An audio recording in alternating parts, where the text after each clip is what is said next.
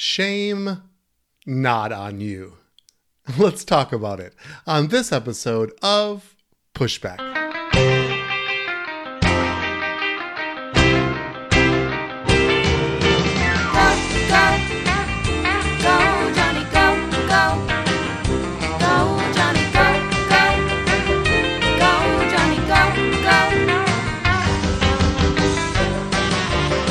If you're concerned about the direction our culture is heading, then maybe it's time to push back. Hello, everyone, and welcome to Pushback. I'm Dr. Johnny, and it's so much fun to come before you every week and share what's on my heart. Um, I don't want you to forget that you can go to pushbackculture.org, pushbackculture.org, and you can connect to these podcasts. And also, if you want to see my smiling face, uh, you can actually go uh, to YouTube. We have a YouTube link, uh, and you can see me speak and uh, deliver these messages as well. And so, I certainly invite you to do that. And and welcome your involvement and your input, your your congestions, your comments and suggestions uh, for the podcast. Uh, it is my privilege to share these things with you. You know, I try to every week try to talk about what I would consider to be a relevant topic, whether it be something that's going on in the news or in the world, uh, with politics, with medicine, the things that um, I might be able to comment on or provide insight on. Uh, but you have to also understand that I also share things that are just happening in life. Uh, in my life and in my family's life. And uh, I just really feel like this week was a, a real uh, week of breakthrough uh, for my family.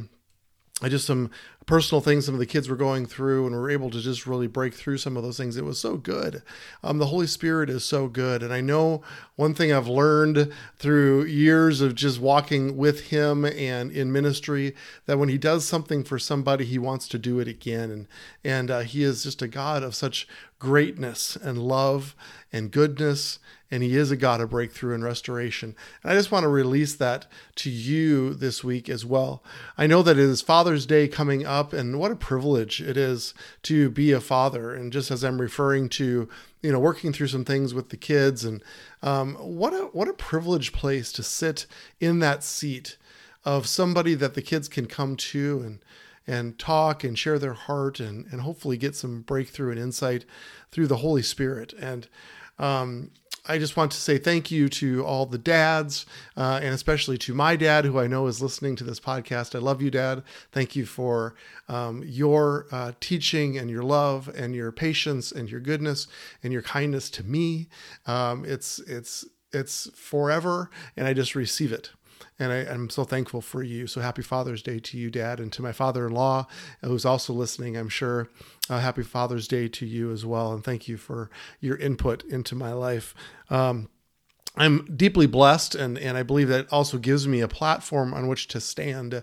Uh, the strong families that have raised me and so into my life on such a regular basis, it actually gives me a platform to stand on, um, so that I can, with boldness, know that people have my back, and I can and I can shout from the mountaintops the things that the Lord is telling me to shout, and I and I do have a, a boldness, um, and it's increasing it's not, not a finished product in the realm of boldness, but I'm I'm getting there, and I, am becoming more bold as as the Lord is giving me insight, and as family is supporting me in those things. So I want to share a little bit about what. Uh, uh, some of the breakthrough that happened in our family, not very specifically about who and when and why, um, but the breakthrough that actually took place. And it's in the realm of self condemnation. You know, we have this idea that, you know, sometimes we're our worst critic. And we have this notion that there's nobody harder on ourselves than ourselves. And it's can oftentimes be true. But I want to expose the root of that. It is a sinister plan of the enemy from the very beginning of time. And so that's where I want to start. I want to start from the beginning of time and just explain to you how the sinister plan was implemented and how it still affects us today. Now the serpent was more crafty than any of the wild animals the Lord God had made. Now this is starting in Genesis chapter 3. And he said to the woman, Did God really say, the serpent said to the woman, Did God really say, you must not eat from any tree in the garden? And the woman said to the serpent, We may eat fruit from the trees in the garden, but God did say that we must not eat from the fruit of the tree that is in the middle of the garden, and you must not touch it, or you will die. You will not certainly die, the serpent said to the woman, for God knows that when you eat it, your eyes will be opened, and you will be like God, knowing good and evil. When the woman saw that the fruit of the tree was good for food and pleasing to the eye, and also desirable for gaining wisdom, she took some and ate it. And she also gave some to her husband who was with her, and he ate it. Then the eyes of both of them were opened, and they realized that they were naked. So they sewed fig leaves together and made coverings for themselves. Then the man and his wife heard the sound of the Lord God as he walk, was walking in the cool in the garden in the cool of the day and they hid from the Lord God among the trees of the garden. But the Lord God called to the man and said, Where are you? And he answered, I heard you in the garden, and I was afraid, because I was naked, so I hid. And he said, Who told you you were naked? Have you eaten from the tree that I commanded you not to eat from? See, my friends, there was a culture, you know, I'm all about culture. There was a culture that was created in the garden that the Father created for Adam and Eve and placed them into this beautiful culture. And He gave them boundaries in which to live and boundaries which not to cross. And the serpent tempted them and they crossed that boundary. Now, there's something very interesting about this passage, and I don't know if you caught it. But how many know that the enemy likes to uh, to tempt you and then to accuse you? We've all been there, haven't we? It's part of his plan. He tempts you and then he accuses you. And it was interesting because they ate and their eyes were open, but we also know that their ears were opened and they were open to a voice that they were actually not intended to heed. In fact, later in Genesis chapter 3, the Lord says, because you heeded the voice, there was a voice now that they heeded, that they were had that voice had access to their lives that they were not intended to have. And the first thing that he told them was that they were naked. See, I, I can't prove it, but I think it went something like this. They ate of the fruit and and instantly Satan said, You guys realize that God is going to come around in the cool of the day and have a chat with you, and he's going to realize that you were naked. And he's going to discover the fact that you did the one thing that he told you not to do. And man, is he going to be mad. And the response to that is that they were they saw themselves as physically naked and they fa- fashioned fig leaves together and covered themselves. And yet when the father came by, I don't know if you caught this, they actually hid themselves. And he said, "Where are you?" And they said, "I heard you in the garden I was afraid because I was naked." And so I hid. But the crazy part is is they weren't any longer naked. They had covered themselves with fig leaves, remember? See, what was lost was a spiritual loss. There was a culture of nakedness, of vulnerability before the Lord where they were completely without shame. It says the culture that they were born into was that they were naked and unashamed.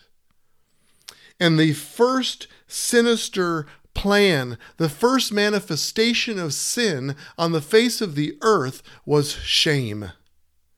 Shame was a spiritual loss because we separated ourselves from a loving Father and we listened to another voice, a different Father, a Father of lies. The God said, Who told you that you were naked? The Lord knew they had now access to another voice, and it's a condemning voice. And so when we speak of self condemnation, we have to understand that it's not always just that little voice inside of our head. It's actually a sinister plan of an enemy that actually wants to keep you separated from a loving Father who intended to walk with you in the cool of the day in a place of intimacy. And my friends, nothing has changed. The enemy is still here. And yet we live on the other side of the cross where now our shame and sin and condemnation was actually nailed to the cross and was crucified with Christ. And now we live actually on the other side of the cross. And so that the shame and the guilt and the and the death and the condemnation that came from sin was actually nailed to the cross with Jesus, was crucified and killed. And so I believe, just on a side note, this is a little tangent, that the term shame on you I believe is one of the the most horrible things that you can say to another human being. And I would humbly ask you to remove it from your vocabulary. I believe it is the equivalent of saying damn you or go to hell. Because it, it is actually the, the initial, sinister, ugly manifestation of sin that was ever given to mankind. And it still, today, is what is keeping us locked in condemnation so that we are ineffective and that we actually learn to, to hate ourselves, learn to live in condemnation towards ourselves, instead of actually receive the blood of Jesus that actually paid for it all. And the enemy loves that, loves to keep you locked in that. We had a dear friend who actually talked to one of our kids, who then in turn taught this to us.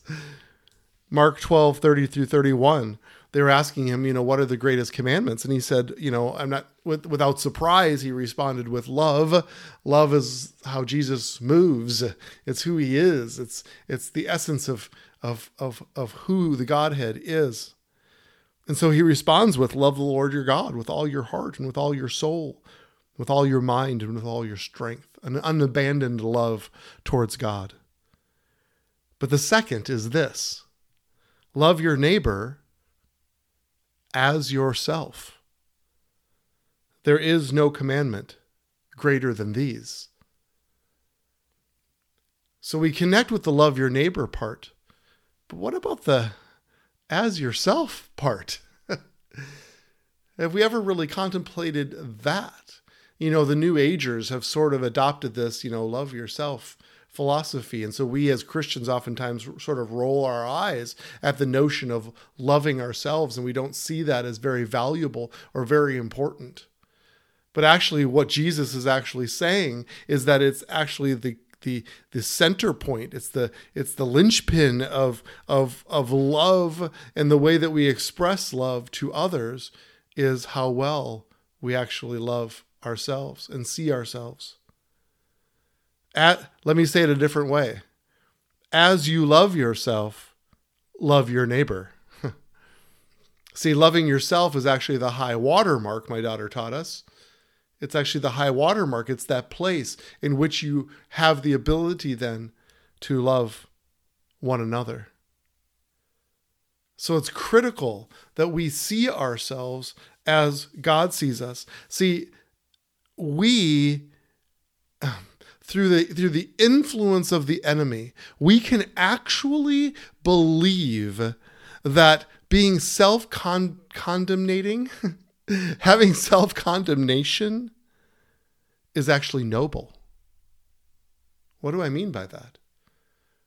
Well, we can say things like, you know, well, I, am my own worst critic, or there's nothing you can say to hurt me because what I believe about myself is worse. I understand why God wouldn't use me. And the crazy part is, the deception part is, the father of lies part is that we call it humility. Ah, my friends, we call it humility. We think it's humble to actually have this internal processing that's actually coming from the enemy speaking to us like he did to Adam and Eve in the garden and telling us what a failure we are. And we actually clothe it with a cloak of humility. I actually found this definition of humility online and I believe it's awesome. So I want to share it with you and I want you to lean into the words of this because I think it'll expose the fact that self condemnation isn't anywhere in the hemisphere of humility. So listen to this biblical humility means believing what God says about you over anyone else's opinion, including your own. It requires embracing who you are in Christ over who you are in the flesh. To be biblically humble is to be so free of concern for your own ego that you unreservedly elevate those around you. that is a powerful paragraph. Let me read it a little faster. Biblical humility means believing what God says about you over anyone else's opinion, including your own. It's, it requires embracing who you are in Christ over who you are in the flesh. To be biblically humble is to be so free of concern for your own ego that you unreservedly elevate those around you. Wow, that hits home. That's that speaks so powerfully. My friends, I am giving this message because this is something that I personally struggle with. I just want to be transparent before you. This idea of self-condemnation and and I have uttered the words that I am my own worst critic. And and maybe there's a place inside deep inside of me that thinks that that's noble, that thinks that maybe that's even humble. But my friends, Biblical humility is believing what he believes about you.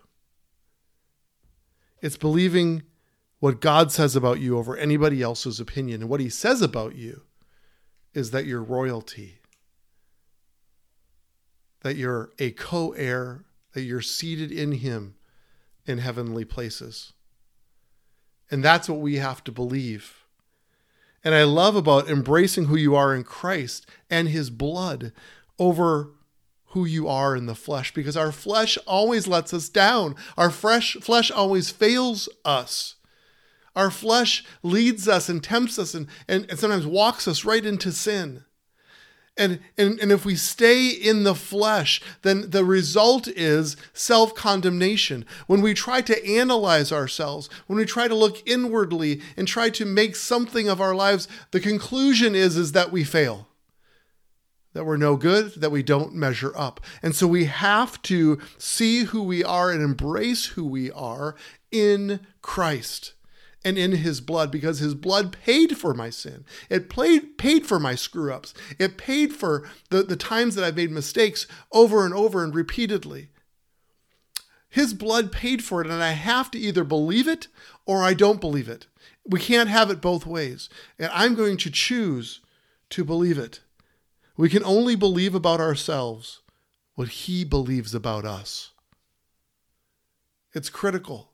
And my friends, I know there are people listening to this podcast this week who suffer, and I use the word suffer from self condemnation.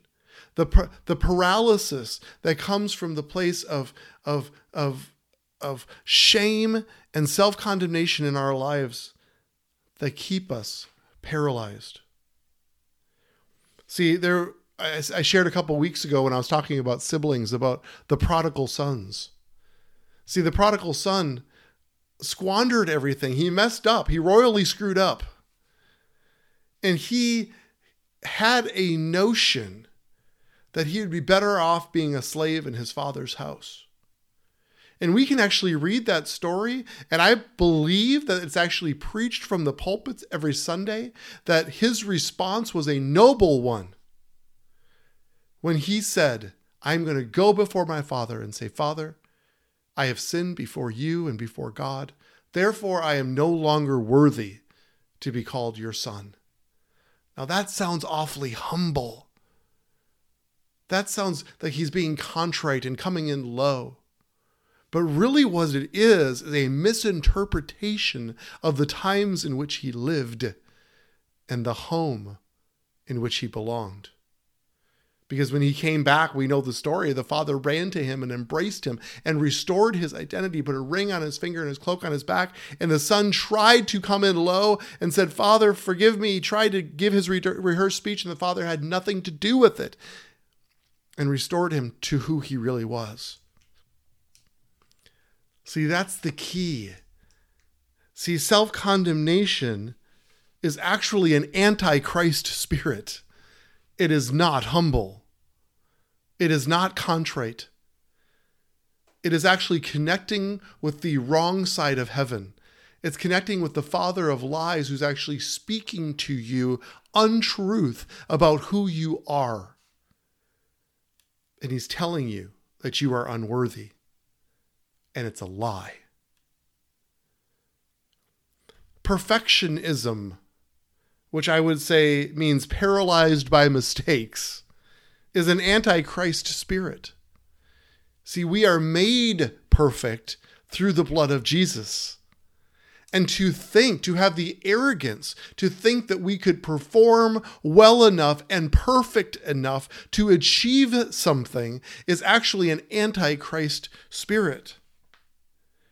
And it's actually false humility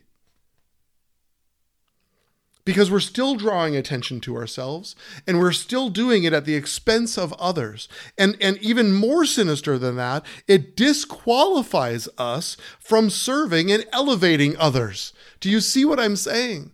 At the, at the core of humility is, un, is unreservedly elevating those around you. I love that word, unreservedly when we suffer from self-condemnation and and and the shame that comes from the enemy we are actually disqualifying ourselves from serving or elevating others. That's why this is so important to this podcast because this podcast is about saving the culture. How are we going to save the culture and we don't believe we're even qualified to do it? So i'm trying to get at a core issue here with this podcast if you have that voice in your head, first you have to understand that it's not you, it's not your voice, it's the enemy's voice who has lied to you and has deceived you. And it's not humility, it's actually the opposite. So I want to use the time left to just pray over you. If that's you, if you suffer from self condemnation and shame because you're not perfect, because you've made mistakes, because you maybe continue to make mistakes, Jesus' blood is enough. It either is or it isn't. I say it is. So there's first a spiritual thing that needs to take place because this is a spiritual loss. Remember? We proved that in the garden. And so we can actually go after the enemy that actually brings a spirit of self condemnation and shame. So Father, right now, to anybody who's listening, if that's you, would you just put your hand on your heart? Lord, I just pray for these people right now who are suffering from a spirit of condemnation. And Lord, the, the darkness and the spirit, Lord, that has connected to their heart and to their mind, right now, Lord, I just break that off by the power of Jesus' name right now.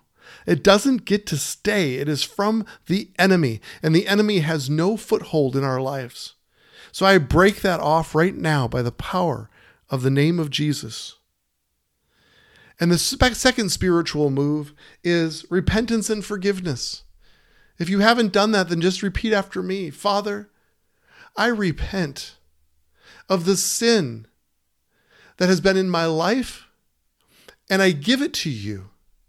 And I ask for the blood of Jesus to cover my sin and to take it away permanently and forever.